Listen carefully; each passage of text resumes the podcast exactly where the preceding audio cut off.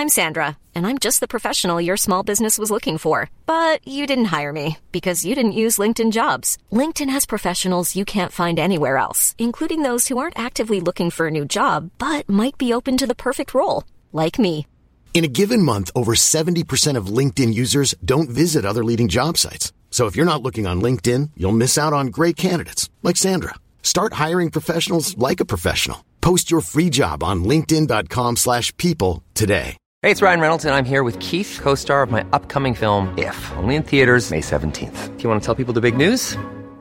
All right, I'll do it. Sign up now and you'll get unlimited for $15 a month in six months of Paramount Plus Essential Plan on us. Mintmobile.com slash switch. Upfront payment of $45 equivalent to $15 per month. Unlimited over 40 gigabytes per month. Face lower speeds. Videos at 480p. Active Mint customers by 531.24 get six months of Paramount Plus Essential Plan. Auto renews after six months. Offer ends May 31st, 2024. Separate Paramount Plus registration required. Terms and conditions apply if rated PG. You're listening to an Airwave Media Podcast. Hello, friends, clever listeners. For the next few weeks, we're taking you on a little trip down memory lane.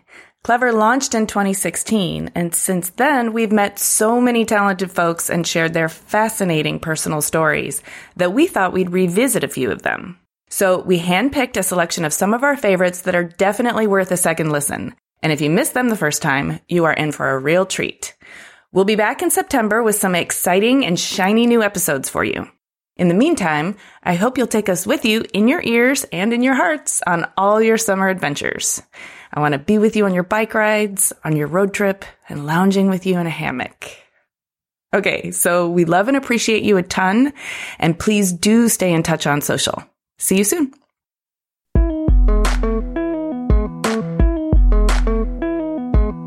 Hi, everyone. I'm Jamie Derringer.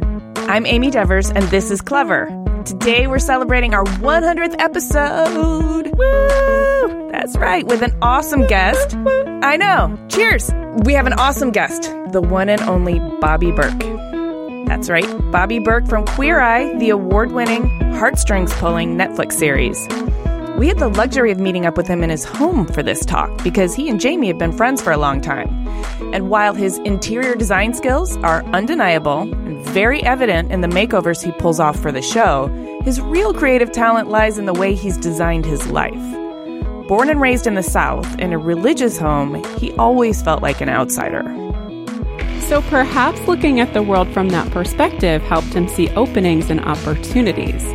He tells us he's always had an entrepreneurial streak a mile wide and shares how he put that to work, often in growing his brand, but in the early days mostly for survival, like when he had to couch surf or live in his car. But don't worry, he's obviously doing a lot better now. So let's talk to Bobby.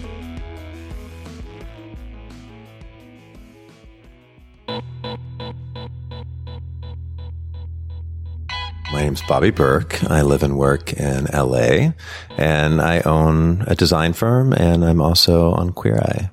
I do what I do because it's fun. Is there any deeper motivation? I mean, money. I mean, that's always everyone's motivation. I appreciate the honesty. yes. um, it's always great to enjoy what you do and also be successful at it. So, yeah. We'll start at the very beginning. So you grew up in the South, um, in Missouri. Uh, why don't you tell us a little bit about little Bobby growing up in the South? What was your family like? Um, I grew up in a really small town. I went to a one room school. Kind of little house on the prairie esque, but dirt, dirt, floor, or did you? No, not quite. That. We weren't that hillbilly.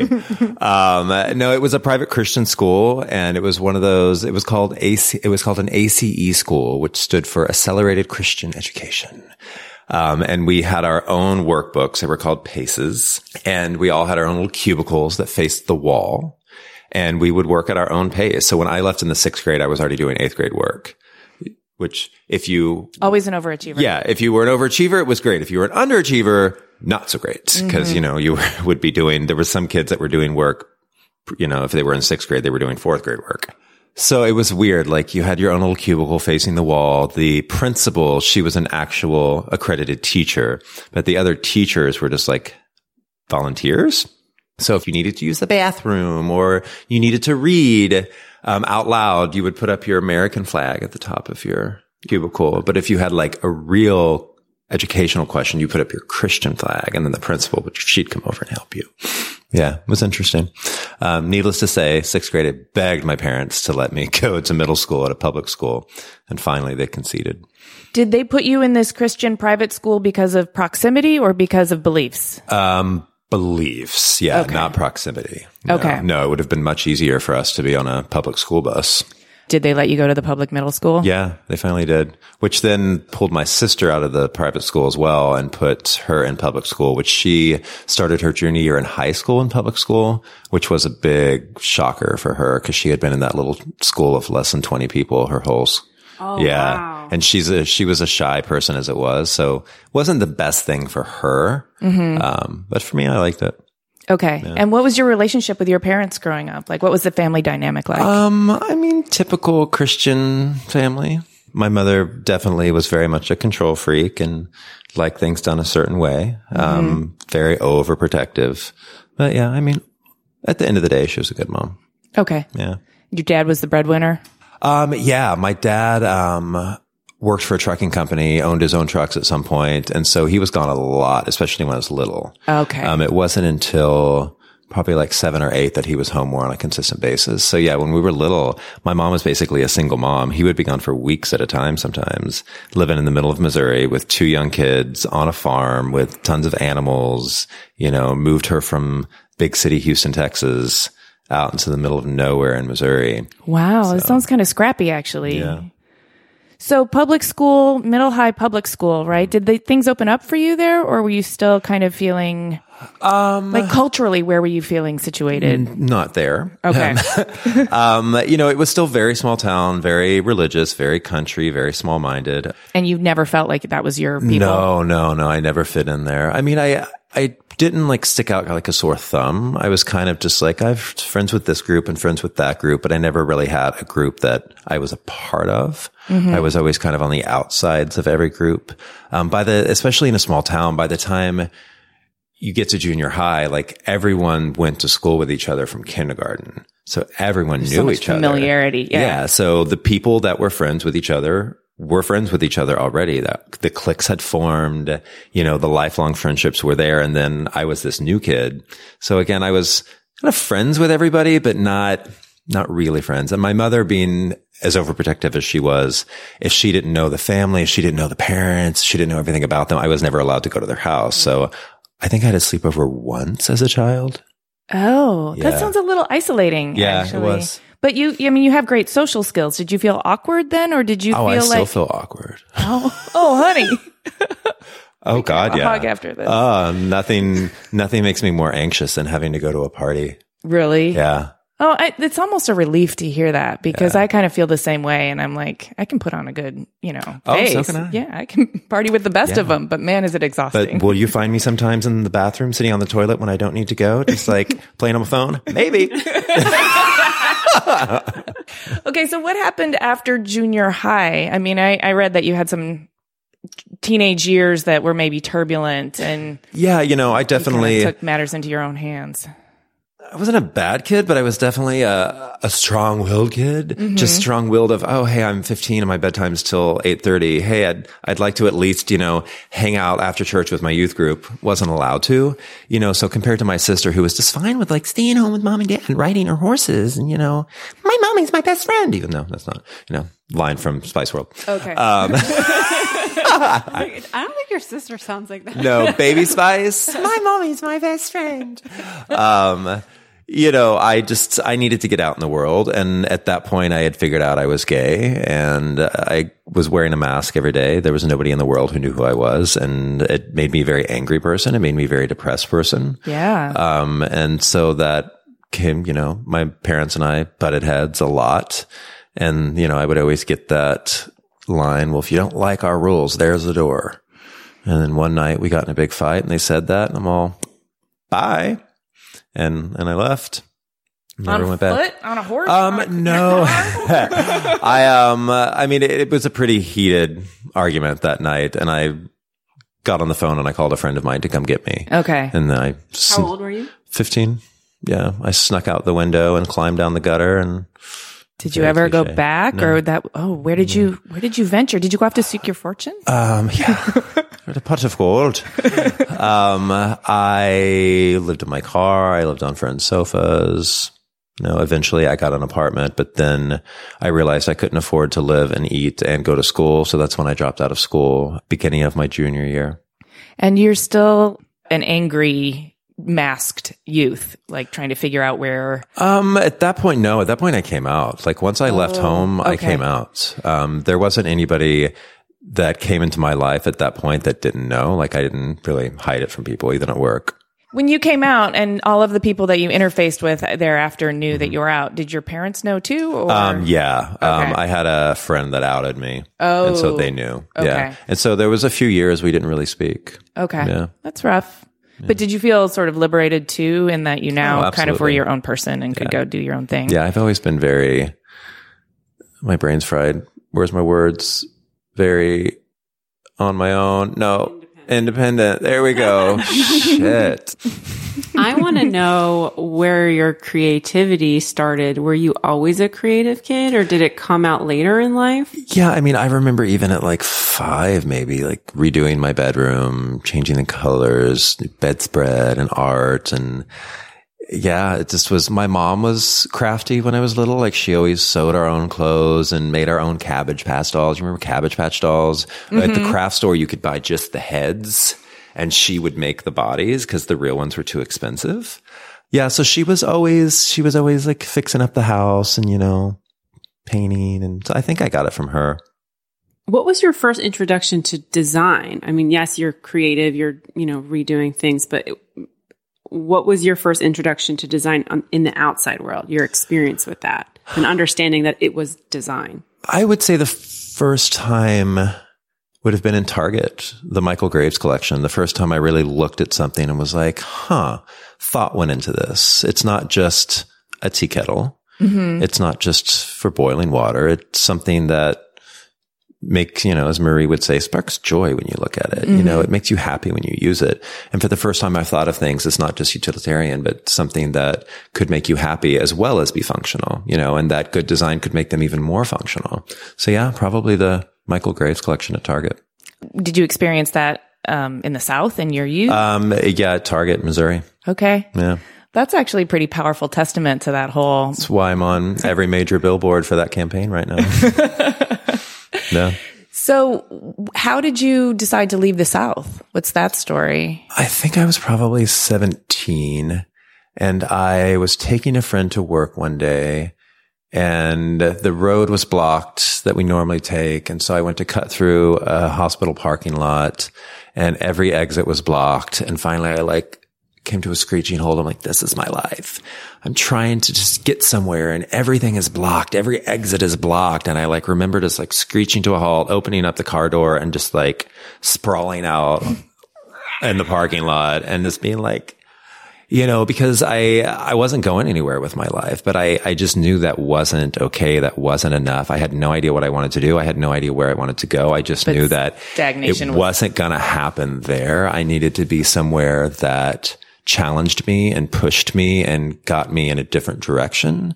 I knew one person in the world really outside of Missouri, and that was my friend Jesse, who lived in Denver. And we had met on ICQ years before that. I don't know if you remember ICQ. I do. Oh that was a little sound it made when you had a message. And so I called him and I'm like, I've got to get out of Missouri, but I'm like, I don't know how. And he's like, come to Denver. I'm like, I can't. I don't have anywhere to live. I don't have money. I don't have a job. And he's like, I'll work on the place to live. You work on everything else. So he calls me back an hour later and he's like, all right, my college roommate has an extra bedroom. You can live there until you find a place. I'm like, okay, well, I still have no money. So I went to work and at the time I was working multiple jobs, one of them being a stock boy at the body shop. And I went in and I told my boss, I was like, I really want to move to Denver. I've got to get out of here. She's like, Oh, all right. Well, that's nice. You know, and then an hour later she comes out and she's like, all right, you're the assistant manager of the body shop at the Denver International Airport now. Okay. So I have an apartment. I have a job. And I'm like, but I, I have, like, I was broke, paycheck to paycheck, you know, getting payday loans, like broke. Um, my rent was $400 a month and I had two roommates to afford it. And so I went home and I looked and I had a big DVD collection of DVDs that I had accumulated from friends and stuff. And so I went to Hastings Music, which is no longer, and I sold them all and I made like 500 bucks and I used that to get a U-Haul and a trailer to tra- haul my car and loaded up the truck and I moved to Denver. I never knew you. yeah. went to Denver. That the breakdown in the parking lot and in the driver's seat of that U-Haul all happened within 24 hours. Oh, wow. I was like, I know if I do not do this now, I'll talk myself out of it. Um, I think that's how I've done a lot of things in my life. I'm like, if I don't do this now, I'm going to talk myself out of it because this is a really stupid thing to do. Um, but I remember my friend Jesse took the Greyhound out to Missouri to ride with me to Denver. And I came up over the horizon on I 70 and saw Denver out there and was just like pulled over on the side of the road and started crying. I was like, I have made the biggest mistake. This city is huge. I'm never going to be able to make it here. What was I thinking? And then fast forward three years later, I'm like, this city is so small. I've got to get out of here. I got to go to New York. What was I thinking? Yeah. Um, but Denver was a great little stepping stone. You know, I definitely came into my own in Denver. You know, I got my party days out of the way at a young age, you know, my fake IDs, you know, the after, all that, you know, by the mm-hmm. time I got to New York, I had kind of worked all that out of my system and yeah, I was ready to focus on life. That's the next chapter. Tell us that one. So how, New how did you make the move to New York and what were you ready to focus on? I had went out there to visit a friend and I met somebody and it was funny. I had been talking to this guy online, I think gay.com probably. And we had been chatting, nothing, nothing big, just randomly chatting. And I went to visit a friend and I went to a club in New York and I was walking through this club and somebody ran into me and like spilt their drink all over me. And I looked up and it was the guy I had been talking to online. Get out. Like, yeah, had no plans to meet, nothing. I was like, Tim? He's like, Bobby? Like, fell madly in love, like super passionate, super quick. So I decided to move to New York to be with him. what year was this for context? This was 2003, okay. um, 2002, 2003. And so, cause I moved to New York June 23rd, 2003. Planned on moving out there to be with him. That relationship ended before I ever moved. But I at that point had fallen in love with the city and I realized that that's where I needed to be. So I decided to come to New York anyways. I had probably like a hundred bucks left to spend. I had saved up three months rent and I had a hundred bucks left after that. So I had gotten a sublet to this guy's apartment who was going to Israel for three months. It was a two bedroom. He was renting one bedroom to me, one bedroom to another guy. I got there and he's like, Oh, there's a problem. The other guy flaked out. You're going to have to pay the whole rent. And I was like, well, I have enough to pay you three months rent of my half. If that's not enough for you, then I'm going to have to go couch surf. And he was leaving for Israel the next day. So he really had no choice. Mm. So I got a great two bedroom apartment for pennies. And I promptly went on Craigslist the next day and rented out the second bedroom. oh, so uh, this entrepreneurial thing. oh, oh, you have no Have you always idea. been a hustler? I've, oh, yeah. Yeah. Oh, okay. There was, there's lots I left out before that, but we won't go there. That'll, gotta save that for the book. oh, okay. or maybe part two. Yeah. All right. Or Yeah, I've- after. I've always been an entrepreneur. Yeah, legal or not. right. Okay. Okay. So in New York, you start working for different retail companies, Um, right? I had planned on, you know, I didn't, I didn't have a plan. My plan was just get a job as a server because I had worked at restaurants at Applebee's and Italian restaurants in Denver and Missouri. I was like, I'll just get a job at a server and I'll, I'll figure it out. Nope. In New York, you need New York City experience to get a job as a server. So I was like, well, crap, you know? Um, so I went about three months without a job. And then I finally got a job as a design manager at Restoration Hardware in the Flatiron building or next to the Flatiron building. And that was my first job in New York. And I mean, I got fired while Thom Filicia was filming Queer Eye upstairs. No way. How did you get fired? um, the night before we were getting the store ready and being the perfectionist I was, we were there way later than we were supposed to be, forgot to clock everybody out. The next day I went in and we were there till like one and they had clocked us out at eight. I went in and I saw that the general manager had clocked everyone out at eight, assuming that's when we left. So I was like, well, no, that's not right. So I went in and fixed everybody's time, including mine. Well, there was another manager who wanted my job And so she went in and tattled that I had changed my own time, which was completely against the rules. I had actually fired somebody the week before for doing it. And so the GM was like, I have to fire you. Okay. And it's funny when I got cast on the show, she messaged me. She's like, "Aren't you glad I fired you?" and I was like, "Yes." Like we kept in touch throughout the whole years. You know, it wasn't like a "You're awful, I'm firing you." It was a uh, you have to "I have to. I'm sorry." Yeah, but yeah. yeah. And so her name is Callista, and her and I have kept in contact all these years.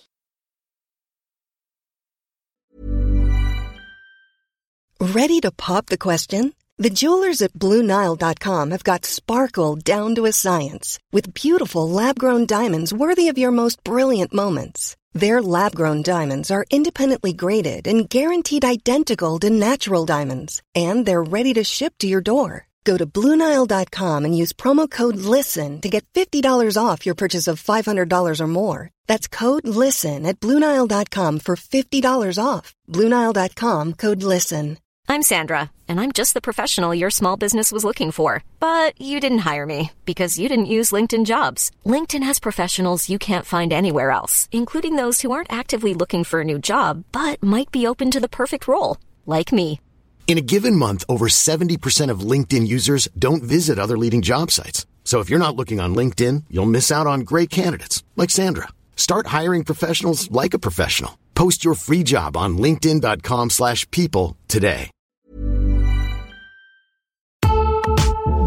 Clever is supported by Tools and Weapons, the podcast hosted by Microsoft Vice Chair and President Brad Smith. A recent episode took Brad to Venice, where he connected with Yves Ubelmann, a partner whose company, Iconem, has developed a game changing technique for creating digital architectural models so comprehensive they've been dubbed twins.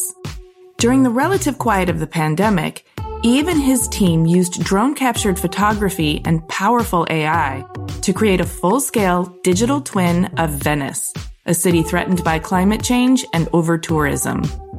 On Tools and Weapons, Yves tells Brad how he's using this incredible technology to help preserve some of the world's most endangered cultural heritage sites in pristine detail so they can be studied and appreciated for generations to come. To stay current on some of the most innovative people working with AI today, follow or subscribe to Tools and Weapons with Brad Smith wherever you get your podcasts. Support for Clever comes from Wix Studio. Instead of reading you another, let's be honest, boring ad script, Wix Studio just sent me this wild looking Alice in Wonderland themed website to scroll through and tell you about. So, whoa. This is not the web I'm used to. There's something called mouse parallax, which makes it feel like you can go deeper into the screen.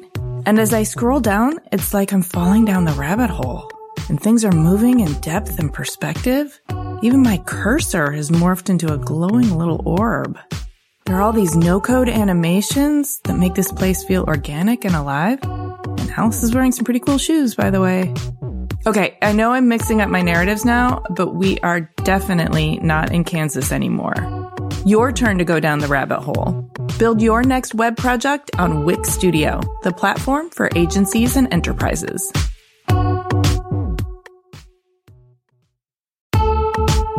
Hey, clever listeners, we're getting excited for New York Design Week in May. This year will be better than ever. ICFF, North America's leading platform for contemporary design, will take place from May 19th to the 21st at the Javits Center in New York City. I'll be there, and I'm excited to let you know how Clever is collaborating with ICFF for Launchpad at Wanted, formerly known as Wanted Design Manhattan, and the Emerging Designers Showcase. Launchpad is an international platform for emerging designers that introduces new concepts and showcases prototypes of furniture, home accessories, and lighting. It is the best place for manufacturers to meet new designers, discover fresh ideas, and potential products to develop. The best of Launchpad winners will be selected by a jury of renowned industry professionals, led by yours truly and they will go on to be featured in another edition of the popular Emerging Designers Showcase. I'll be leading the Emerging Designers Showcase live on the Talks main stage, where the five Launchpad finalists will have a chance to present their projects to our esteemed panel of professionals. It's always a really good time. So mark your calendars for Sunday, May 19th at 4 p.m. Both Launchpad and the Emerging Designer Showcase are presented with media partners Clever, that's us, and Design Milk, and with support from American Standard and Lumens. Visit icff.com to learn more and register to attend. Those are the letters icff.com. Come by and say hi. I would love to see you there.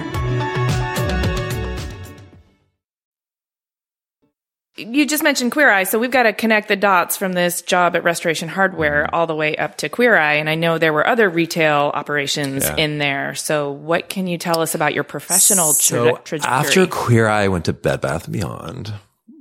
No, not after Queer Eye. I'm sorry, after Restoration Hardware. Okay. Yeah, after Restoration Hardware, I went to Bed Bath Beyond, worst job I've ever had. Used to cry walking to work. um, and then I started working for an Italian linen company. They were wanting to expand their business in the US. So they wanted to bring me in to help with, you know, all things American. And we butted heads from day one, you know, like, for example, Americans like flat sheets. Hi, no, they don't like a flat sheet. Just a duvet cover and the fitted sheet, you know, just things like that they, would, they wouldn't listen to me on. So eventually they fired me, which I've been fired from every job I've ever had. Um, Chrissy Teigen and I, we wear it with a badge of pride, been fired from every job we've ever had. Um, uh, they fired me telling me I was worthless, would never amount to anything. So then that company was manufacturing for Portico. So the owner of Portico, which had gotten to know me, he was like, come work for me, dude. Portico was a home store. Portico was a home store, um, a super cool high end boutique. Like I remember when I first moved to New York, I'd peer through the win- window and be like, maybe I'll be able to afford to buy a towel there one day, you know. Um, but they also had a spa line, like shampoos, conditioners, and which was in every Hyatt hotel all across the U.S. So I started managing their Soho store and then I worked my way up to buyer and then eventually creative director of the company. Um, they had filed bankruptcy multiple times throughout the years. and they were never really able to pull out of it. And so in 2005, yeah, probably 2005, I was, they had filed bankruptcy. I was running the website from my apartment on the Upper East Side. I was the only employee left, but the owner had said, Oh, if, if, if I get this out of bankruptcy, I'll make you a partner. And so I was keeping the company going. I had fake employee names and emails, making it mm-hmm. looking like this, you know, and we, I had started selling Gus Modern on porticohome.com because Portico wasn't able to manufacture their own merchandise anymore. So I was bringing in other brands and uh, the intellectual property got sold in bankruptcy court. So I got a letter from the court, cease and desist, shut the website down. So I'm like, well, crap, what am I going to do? So I registered BobbyBerkHome.com and I cloned the e-commerce site that I had built for Portico, including all of Gus's products. And I launched it on Bobby Berk, saying that maybe I'll sell a sofa or two while I look for another job. Um, I sold a few more than that. Uh, I remember though getting a email and letter from the owner of Gus uh, saying cease and desist, take our products off your website. We had a relationship with Portico, not Bobby Berk. You do not have permission to sell our product. And so I remember calling her and being like, Hey, give me a chance. You know, your relationship was with me. I was the only employee there. Yeah. You just didn't realize it. Yeah. Um, and then like fast forward to like a year and a half later, we were their biggest US retailer. Wow. Yeah. So, and anytime we butted heads throughout the years, I'd be like, wait a minute, remember when you didn't want to sell to me? And now I, you know, I've paid for a couple vacation homes, you know, give me, give me my way. And I So you opened up retail.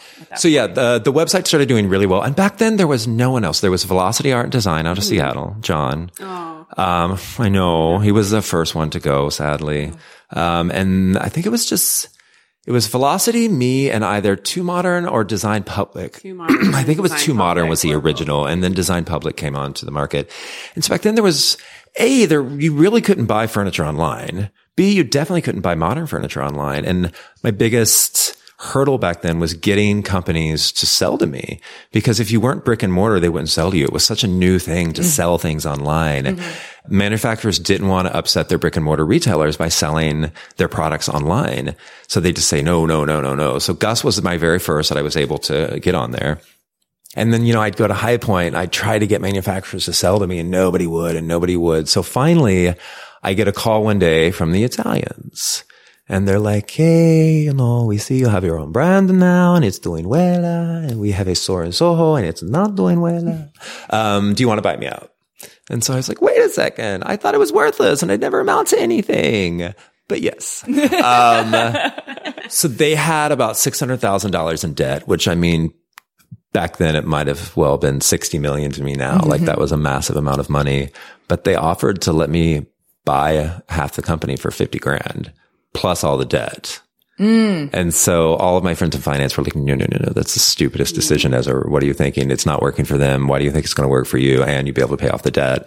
But I looked at it as a huge opportunity. I mean, brands work decades to have a store in Soho. Like once you're in Soho, you are legit. You are a brand. And I'm like, if I can make this work, I can skip decades of hard work by instantly my brand is legit. It's in Soho, New York.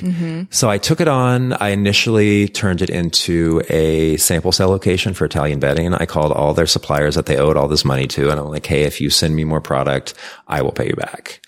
Um, and I paid off all the debt within nine months. And then they started s- siphoning money out of the company once money was coming in.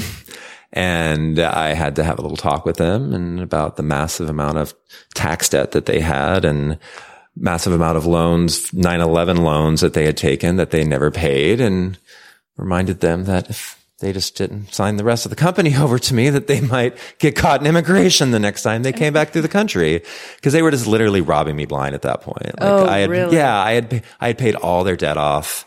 Um, and any profits that were coming into the company, they were just siphoning out from Italy.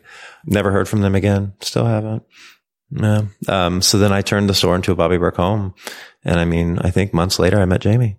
Mm-hmm. Yeah. And then you opened other other locations. Yeah. And then, uh, yeah, this, this chick with this website came in and was like, I want to throw a party in your store. And I'm like, I don't know. Okay. You seem cool. Sure. Um, yeah, we, it was for ICFF, wasn't it? Their, their very first one. Yeah. We did a few for a few years we in a did row. a couple of exhibitions Yeah, and East meets West cocktail and- parties yeah. and super fun. Yeah. Um, then I opened up Miami and then Atlanta and then LA. And the brand started getting awareness. And that was always the plan with the stores. Like I never wanted to be in retail. Having worked retail for years, like that was not my goal. It's really hard. It's yeah. hard. Especially when you're not huge as the owner, you have to deal with everything. And when mm-hmm. you have a manager that quits, you know, you're on a plane, you know, like I was 2014, I was in Miami 90% of the year because I couldn't find a good manager and it was just horrible turnover. And then while I was in Miami dealing with that, I was getting calls from LA that my manager there had passed out drunk in the office. Like, yeah. And so it just, it was a lot, but the plan was, brand awareness, get the brand out there, um, let people know who I am, what I'm about, so I could tr- uh, start attracting license partners. And it worked. I started becoming known as an authority in design and for especially millennial design. And though I wasn't an interior designer, you know, would help design people's homes, my, my customers, but no design background, no education in it. And so uh, around 2015, I decided license deals were happening. Leases were starting to be up. Rents, you know, my rent in Soho was going up to $72,000 a month. Um, and I already worked for my landlord. I felt at $35,000 a month. Um, so I'm like, all right, I need to rethink this business. I need to start going into product design, licensing more. My husband and I decided that we wanted to move to LA. We were done with New York. Uh, and so I first closed, first closed Atlanta. Yeah. Atlanta, we went in way too soon. Atlanta, I had a CFO that was working for me. He talked me into opening up Atlanta store. Remember? In the end, he talked me into opening up Atlanta store and moving the corporate offices down there. So I sit and wouldn't see how much money he was yanking out of the company. So he went to jail. I kept that store for like a year or two more. Just the neighborhood we were in in Midtown Atlanta. Did you have Now? to prosecute him and send him to jail? Um, yeah, yeah. But in Georgia, like, you can pretty much get away with anything. So he just got community service. Got a felony on his record though, but community service. Yeah. dude. Um, yeah, we went into Midtown Atlanta. It was a beautiful Bobby. 9,000 square foot, two story store. It was gorgeous, but it was too soon. Like if we went there now, it would have been done great. Like even CB2 was on our block and they closed their store too. Um, so Atlanta and then I closed LA because I could not find a good manager out there. The one I thought was amazing ended up passing out drunk in the stock room. Um, and then I had Miami and New York and then I had Miami flooded twice. and the second time it happened, it was uh, apartments above. I was like, you know what? Screw this. And then New York, I'm like, why am I holding on to one? And so when the lease was up, I closed that as well. But right as I was deciding to close the stores, I got a call from Builder Magazine and they were like, Hey, we are managing the show homes for the International Builder Show this year. And it's two show homes that are going to focus on what millennials want and what we need to change in the marketplace to attract millennials for mass home builders.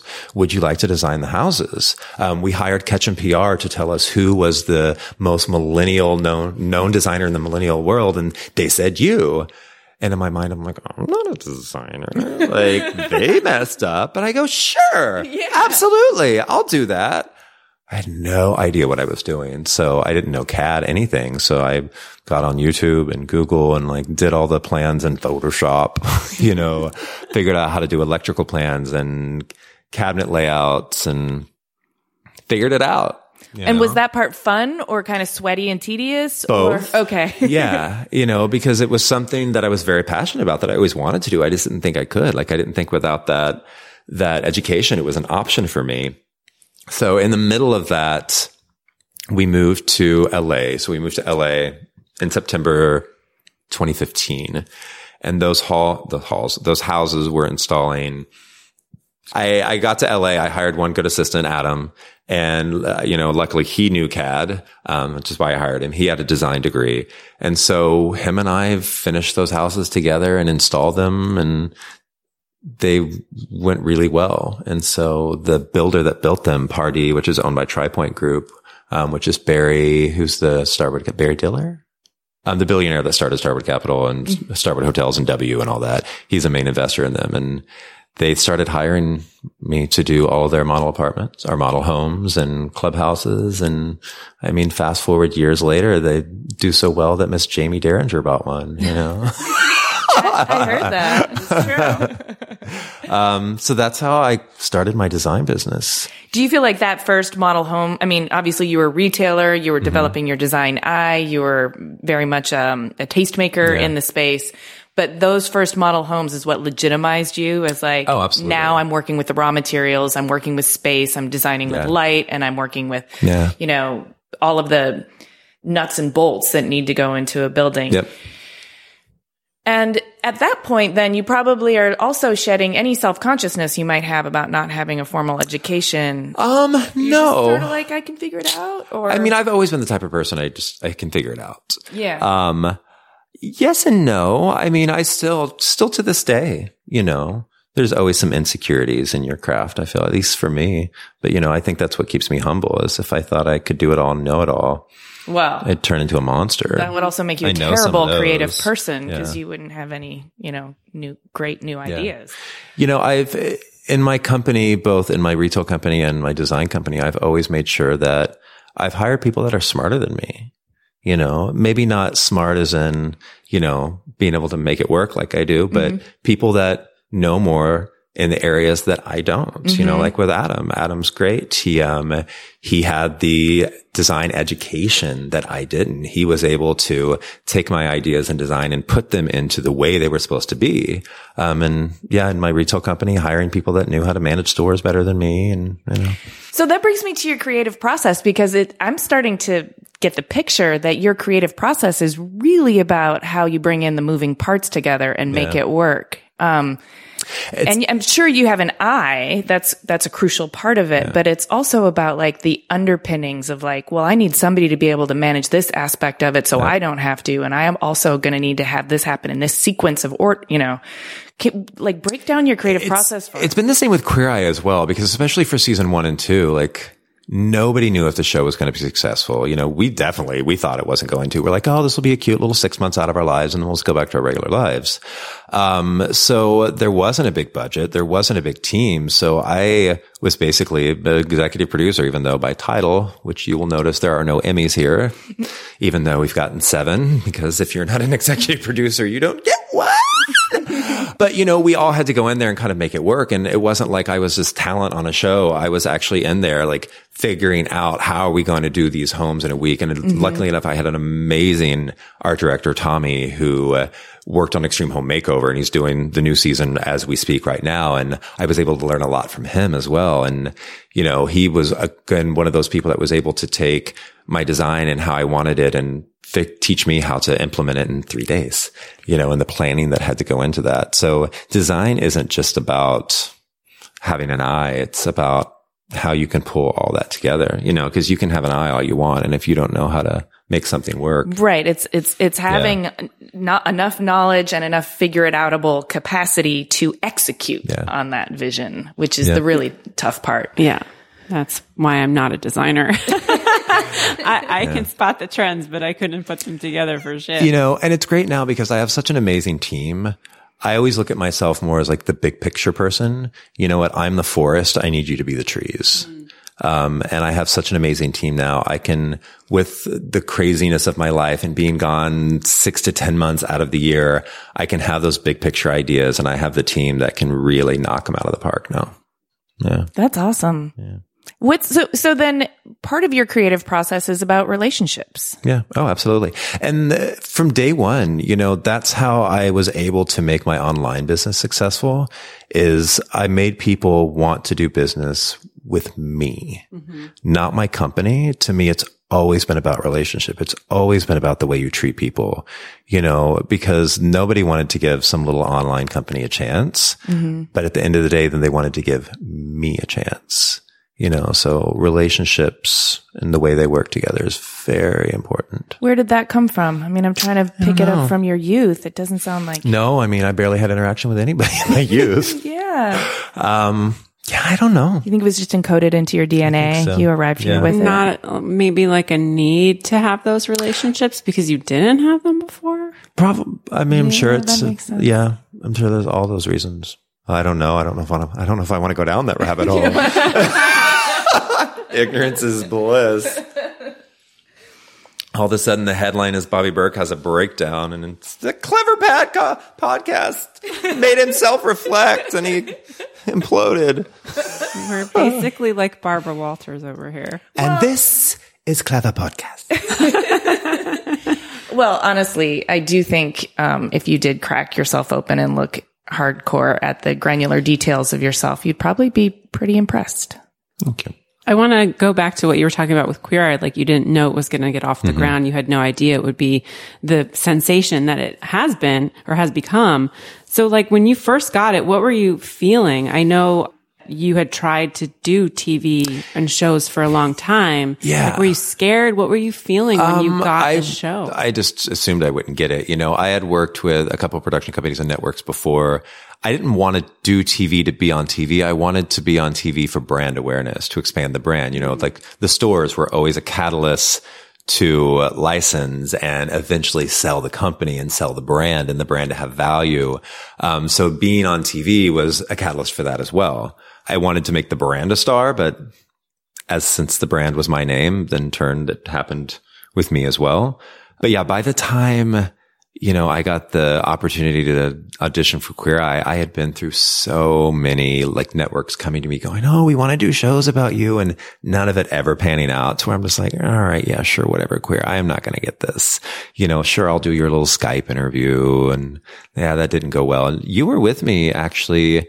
We were in, um, Palm Springs setting up the social house yes. when we got the call that they wanted me to come in for in person, like final, like the top 40 out of 3,000 people auditions. And still I was like, ah, I mean, this is cool, but I'm like, there's no yeah, way I'm going to ne- get you never really Yeah. can And then get your hopes up. the week of auditions, I was actually supposed to go to Spain with Porcelanosa. They were taking me over and I was like, uh, I really want to go to Spain. I'm like, I'm not going to get this. I'm going to pass up this amazing trip for this audition and I'm not going to get it. Um, so luckily I wasn't supposed to go to Spain until that Friday and audition started on Wednesday and then Thursday. And I had let, I um, think I was with you because I remember you talking about this or you, I don't, uh, yeah, I mean, oh, we, I don't know if I want to go. Like, I don't know what to do. yeah, cause we were in Palm Springs. Yeah, that whole week dealing with modernism week in the social house. Oh, yeah. It was all that same week. Yeah, it was all that same week. Yeah. And so uh, I had let Porcelanosa know. I was like, you know, I have an audition for a show and they're like, you know what, do whatever you need to do. They're such an amazing company. Everyone that works for them is just the most wonderful person, one of the wonderful people. Late Thursday night, I still hadn't got a call back. And so I'm like, crap, you know, I need to tell Porcelanosa. And finally at like 1231 in the morning, I finally get a call from the creator of the show saying, Hey, we want you to come back tomorrow. Um, and then he's like, without giving anything away, you're our top choice. And I was like, and that was actually the first, that was actually when I kind of had my like, holy fuck. This could happen. This could happen. Like even when I got the show, I was like, great, I got the show. Cause at that point we were just so emotionally drained from the audition process. But like that night was when I was like, what?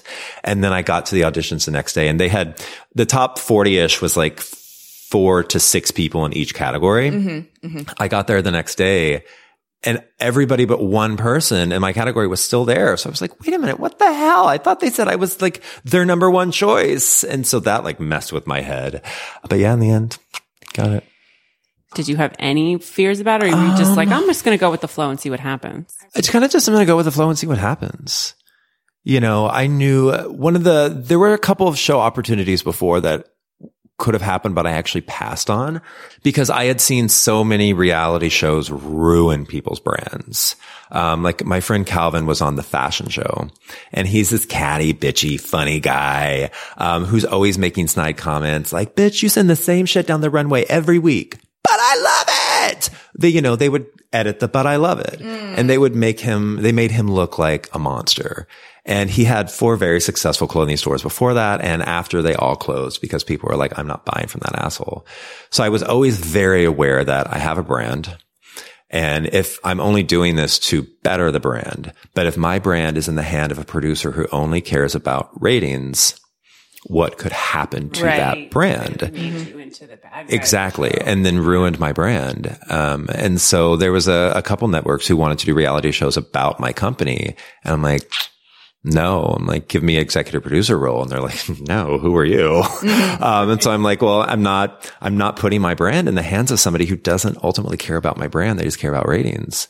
Um, so by the time I got to Queer Eye, like, I knew that Queer Eye, the whole premise, especially the the original show, was to make them look like gay superheroes. Mm-hmm. You know, there was even if something stupid had happened, it would never make the cut because the whole premise of the show was these guys are coming in to help you. They're never going to make the Fab Five look bad. So I'm like, you know what? I felt comfortable putting my brand in the hands of, of Netflix and of our showrunner, Jen Lane, because I knew that their only, their, their only purpose was to make us look good. Yeah. Um, and luckily we're a part of a show that we're able to, to look good on our own. You know, we're able to do positive, good things. It's Right. not a, it's not a catty show. It's not a rip you apart kind of show. It's not a negativity show. It's, it's a loving show, you yeah. know? There's no competition in the show. Right. You're not like pitted against Right. anybody else or anything like that. And it's not mean spirited in terms of making Right. some people look dumb or unfashionable. Right. Um, I mean, one of the things that you might have a concern with as when they're rebooting something that was so successful in the original form is are they going to try and recapture this success by just, you know, making the same lasagna they've made? and, and originally that's kind of what it was. So there was, there was definitely some fights going on behind the scenes. Um, there were the executive producers and creators of the original show who kind of had it in their mind that it was going to be pretty much the same show. And that's not a negative comment towards them. It's, they had a very successful recipe, um, had a very successful show. And they're like, well, why wouldn't we do it this way? It, it worked. But our executive producer, Jennifer, Jen Lane, the showrunner, knew that the recipe needed to change. It needed to be modernized. She knew that the cattiness of the original show of these five, you know, over the top gay guys going in and just picking this poor straight guy apart and telling him how he dresses horribly and his house is a mess and he can't cook and he stinks, you know, that wasn't going to work. We realized episode one, Tom Jackson, um, the very first episode we ever filmed. Season one and two, we've filmed together and they were all mixed in together. So the only one that was actually shown in the true order of when we shot it was the very first episode. And that was the episode. Uh, Even then, our, we hadn't planned on our, planned on our show being like the love fest that it is. That was, that was not planned. But we all instantly saw that when we showed this man a little bit of love, yes. oh no. Are you all going to cry? They're with you, man. They're with you. when we showed this poor guy who was so lonely and so sad and had never really been shown the attention, and when five guys just came in and devoted every single ounce of their love and attention to him, no, don't stop. It's we saw that in three humanity. days, this person was a different man mm-hmm. just because he was shown love and acceptance by people that he would never have thought of getting it from. Mm-hmm. We were like, fuck. Like, this That's where the power is. That is where the power is. And that's where the power is for the viewer too, because we get to see that arc of human connection and we get to see the value of it. And it enriches us at home. So by the time we got to episode two, which was, which was Corey, the cop, the five of us kind of, I don't even know if we had really consciously had a conversation about it, but we, we felt it and we were like, whoa, this was, this was not what we signed up for. Right. We did not come in here to be emotionally destroyed every week. We came in here to be these five catty gay guys that were going to tell you how you were doing everything wrong. But we were like, no, that is not how we need to go about this. We need to go in here and we need to find everything good and amazing about them that they just cannot see about themselves and show them. And so by the time we got to Corey, there was still power struggles going on in the background between our showrunner and the creators. Our ambush, like dossier is when we're in the car. Ambush is when we meet them and de-straightening is when we're like supposed to be going through their house and like finding everything. We're in the house and we're like politely going through things because in my mind, I'm like, I'm not going to go through someone's home and rip it apart. I'm not going to go in here and be like, this is ugly when this man's wife poured her heart and soul into making this a home, mm-hmm. whether it be my taste or not, whether I loved all the scriptures and crosses on the wall. I'm not going to disrespect it. But the creator of the show was like, no, like I remember us standing in the garage yelling and screaming at us that bigger, it needs to be more. You need to be ripping things apart. You need to be saying how awful they are. And we're just like, no, Yeah. like we will not, we will not do this. We will try to be more over the top, but this is not the vision that we see. Like we proved last week what the formula for this show needs to be. It was definitely a fight for a few more episodes, but then I think he finally, after seeing every episode of how the heart and soul was becoming the heart and soul of the show, he realized there is another way of doing this that can be just as successful um, and and better at the end of the day. You know, not to say that our version is better than the original. The original had its time and its place, and that was that was the show that was needed at the time because people were not okay with gay people. They were not okay with seeing them on TV. But if they were, you know, the typical hairdresser and cook and decorator, oh, okay, we can wrap our heads around that. You know, because that's that's the Um, that was the culturally sort of pal- palatable stereotype that Yeah. people could digest Yeah. easily. But I think what's so powerful about the current version is that it probably couldn't have happened without that original version Yeah, at that point in time. So it's sort of like a long-term relationship when you can build trust with somebody and know them even better. You're allowed to evolve and change and become a deeper, more nuanced human being. So the success of that show, which was culturally appropriate for that time, would have felt juvenile today. Mm-hmm. But the fact that it had that as a foundation allowed for this tremendous growth and ev- evolution of this show. And what we got as a viewing public is uh, the show that we all needed right now. Yeah. You know, Carson came under fire one time because he made the comment that the original show was more groundbreaking than ours. People got all upset. Oh, you're being so, so mean and bitchy. Like, I can't believe you're just jealous. And I'm like, they came to his defense. I'm like, the original show was more groundbreaking than ours. There were no gay people on TV. There was Will and Grace. Will's not actually gay in person. Sean Hayes was not out at that time. There were, I, I think Ellen had maybe just come out. I, I- actually, I don't even think she was out yet. Um, there were no gay people, real live gay people out in the wild on television. So absolutely Queer Eye was more groundbreaking than us and set the stage for us and so many others, you know? Even when we're on a budget, we still deserve nice things. Quince is a place to scoop up stunning high-end goods for 50 to 80% less than similar brands. They have buttery soft cashmere sweaters starting at $50, luxurious Italian leather bags, and so much more. Plus, Quince only works with factories that use safe, ethical, and responsible manufacturing. Get the high-end goods you'll love without the high price tag with Quince. Go to quince.com slash style for free shipping and 365-day returns. Imagine the softest sheets you've ever felt. Now imagine them getting even softer over time. That's what you'll feel with Boll and Branch's organic cotton sheets. In a recent customer survey, 96% replied that Bowl and Branch sheets get softer with every wash. Start getting your best night's sleep in these sheets that get softer and softer for years to come. Try their sheets with a 30-night guarantee. Plus, get 15% off your first order at bollandbranch.com. Code BUTTERY. Exclusions apply. See site for details. When you make decisions for your company, you look for the no-brainers. If you have a lot of mailing to do, stamps.com is the ultimate no-brainer. Use the stamps.com mobile app to mail everything you need to keep your business running with up to 89% off USPS and UPS. Make the same no-brainer decision as over 1 million other businesses with stamps.com. Use code PROGRAM for a special offer. That's stamps.com, code PROGRAM.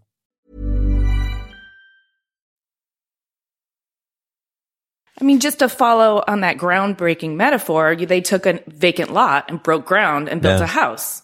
Yep, we just remodeled it. You remodeled it or Yeah. or tore it down and built a new one, but at the same time, you didn't break the ground right there. Yeah, no, they did. It was Yeah. yeah.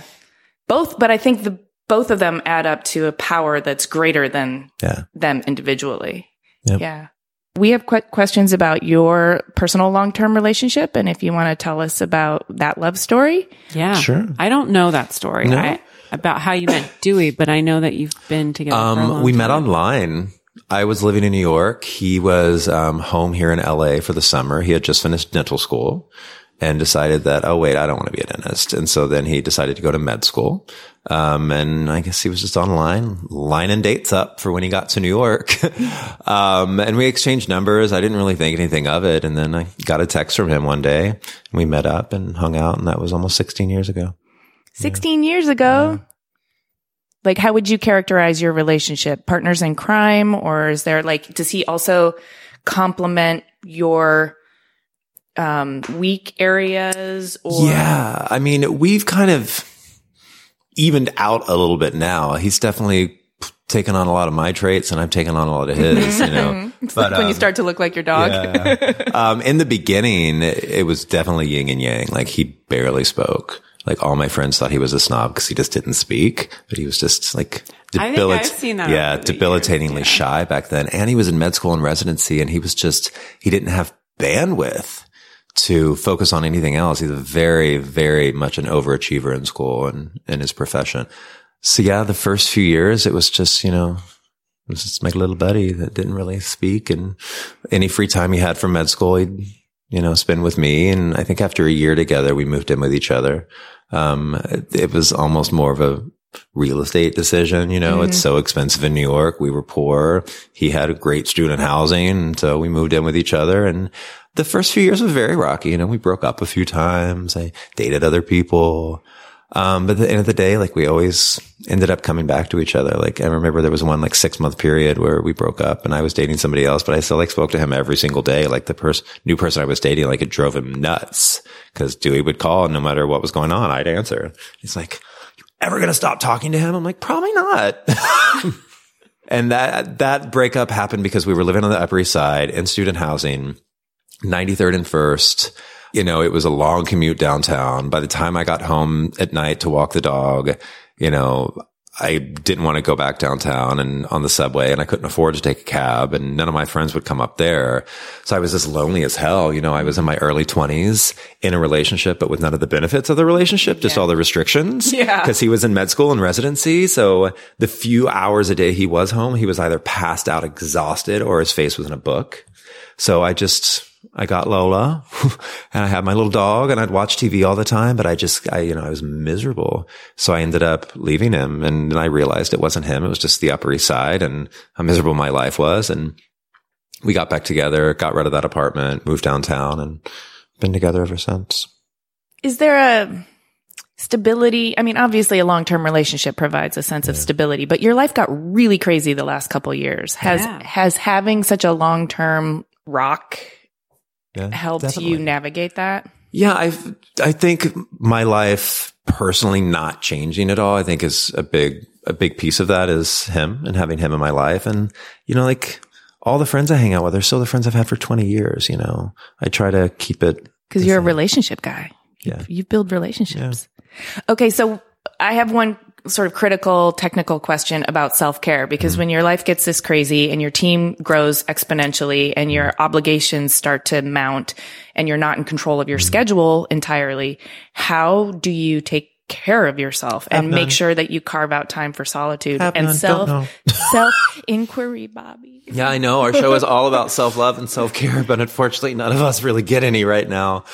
Um, Are you just like gritting your teeth and white knuckling it till you get to like a slower like- pace and or you I have my five year plan in mind, and I'm just gonna get there. Just gonna get there. Yeah, Okay. Santa Barbara, kids.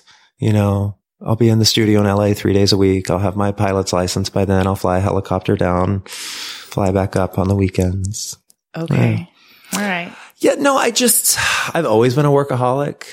You know, even when I had my stores, I worked seven days a week, 363 days a year. And that's only because Christmas and Thanksgiving we had to close. Mm-hmm. Yeah. And I mean, there's so many opportunities right now that I just can't pass up.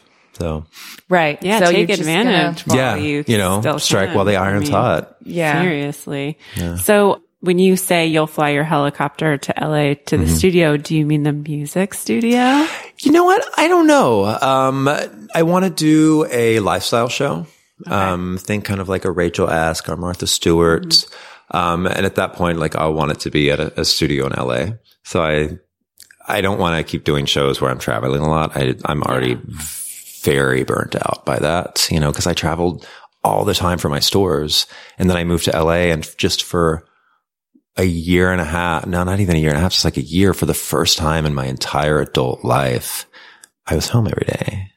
You know, I went to my office, I came home, we'd cook, Dewey and I would go hiking. I went to the gym every day. And that was the first time in my entire adult life I had a routine. And I loved it. Mm, syrupy Uh, time. my It's it, really Virgo-ness. like, ah.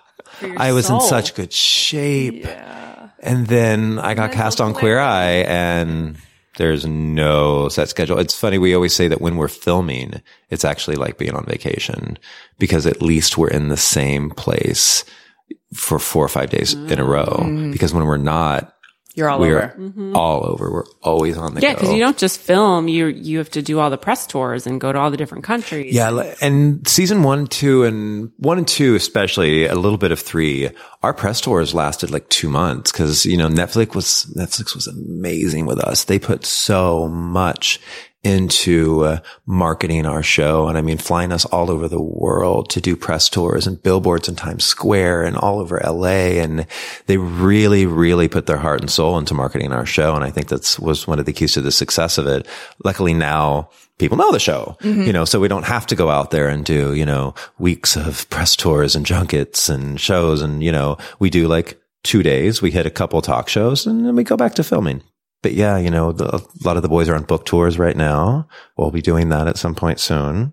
Um, everybody keeps saying, all the other boys have a book. Why don't you have a book? I'm like, I just launched a furniture line in 16 countries. I launched a new website. I have a whole company that I run. None of the other boys do. They have plenty of time to write a book. but you are going to write a book. But ah, they've broken me down now. Yeah. And I also, I didn't want to write a biography. Um, I don't feel for me, um, you know, it was the right time for Jonathan, for Tan, for Karamo. Um, Anthony did a cookbook. He didn't do a biography. It wasn't the right time for me. I have a lot of stories to tell from my past. Um, but I'm not ready to tell them. do you want to like wait and then write a memoir? Yeah. You know, God, I'm just getting started. Yeah, You know, but there's also a lot of things from my past that could hamper corporate partnerships and, you know, and it's nothing, nothing crazy bad. You know, a lot of things that you would expect from a 15 year old who had to make it on their own and had to do whatever they, it took to make it on their own. Um, but I'm just, I'm not ready to write that. That's not what I want to do. Um, I knew I wanted to do something design related, but I didn't want it to be just a design book. I didn't want it to be a coffee table book. Like, oh, look at these pretty homes. Eh, you know, and design, a design book is so niche.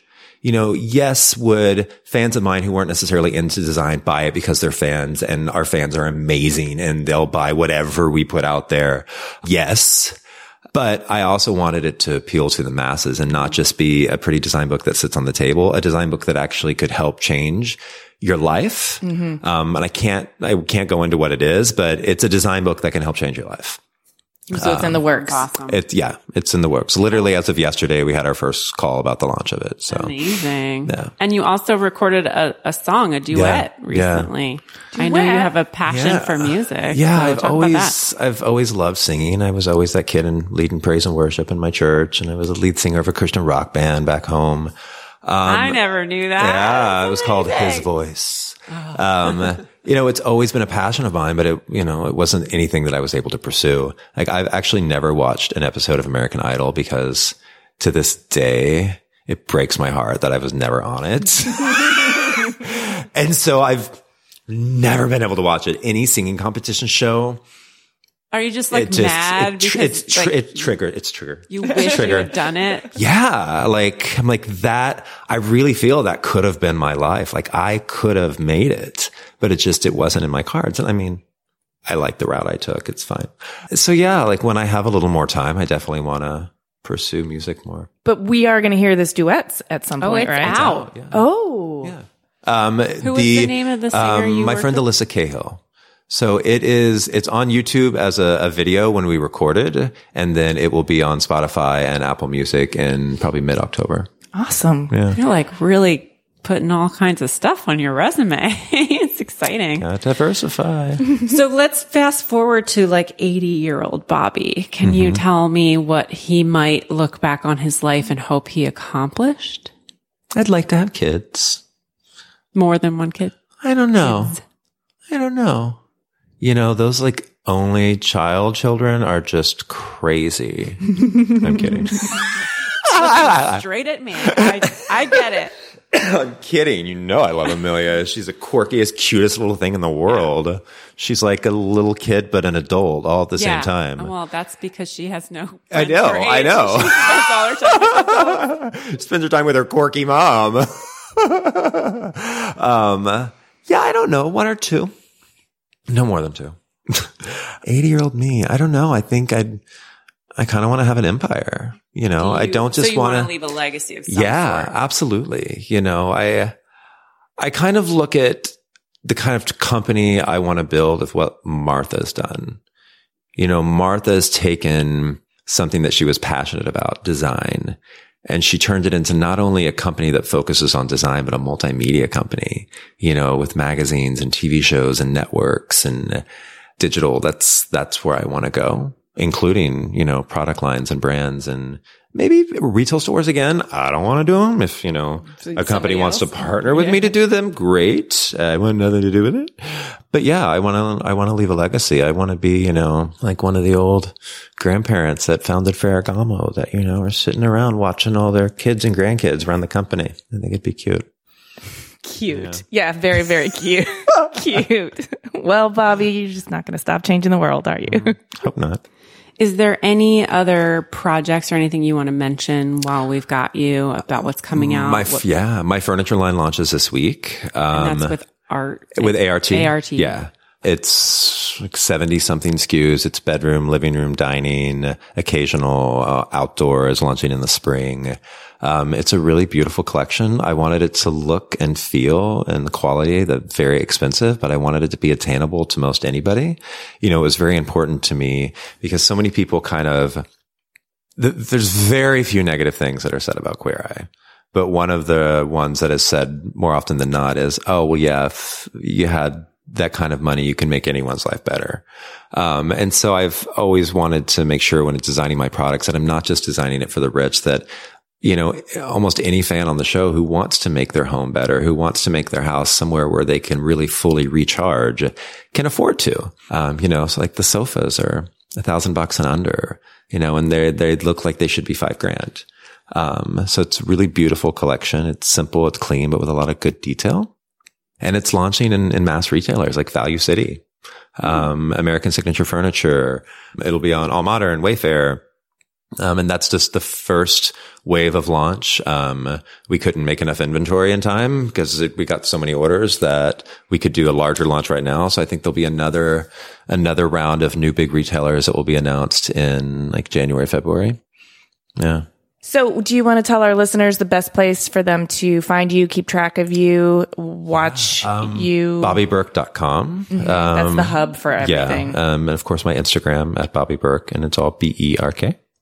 I mean, we're on Twitter as well, but Instagram and the website's the best. Twitter is usually just where I rant about politics. Oh, good. Got to get it out. For some reason, I think no one can see what I say on Twitter. Thank you so much. Yeah, thank you. Thank you. Thanks for listening, everyone. To see images of Bobby's work and read the show notes, click the link in the details of this episode on your podcast app or go to cleverpodcast.com where you can also sign up for our newsletter. You can also find us on Apple Podcasts or wherever you get your podcasts. We're also on SoundCloud, so if you're on there, you can find us there too. And if you would do us a favor and go to iTunes and rate and review us, it really helps us spread the word and get our episodes out to more people. And we love it when you find us on social media. We're on Twitter, Instagram, and Facebook at Clever Podcast. We'd love to hear what you thought about this episode, if you have any messages for Bobby, or who you might want to hear from next. Clever is created, produced, and hosted by us, Amy Devers and Jaime Derringer, also known as 2VDE Media, with editing by Rich Stroffolino and music by El Ten Eleven. Clever is proudly distributed by Design Milk.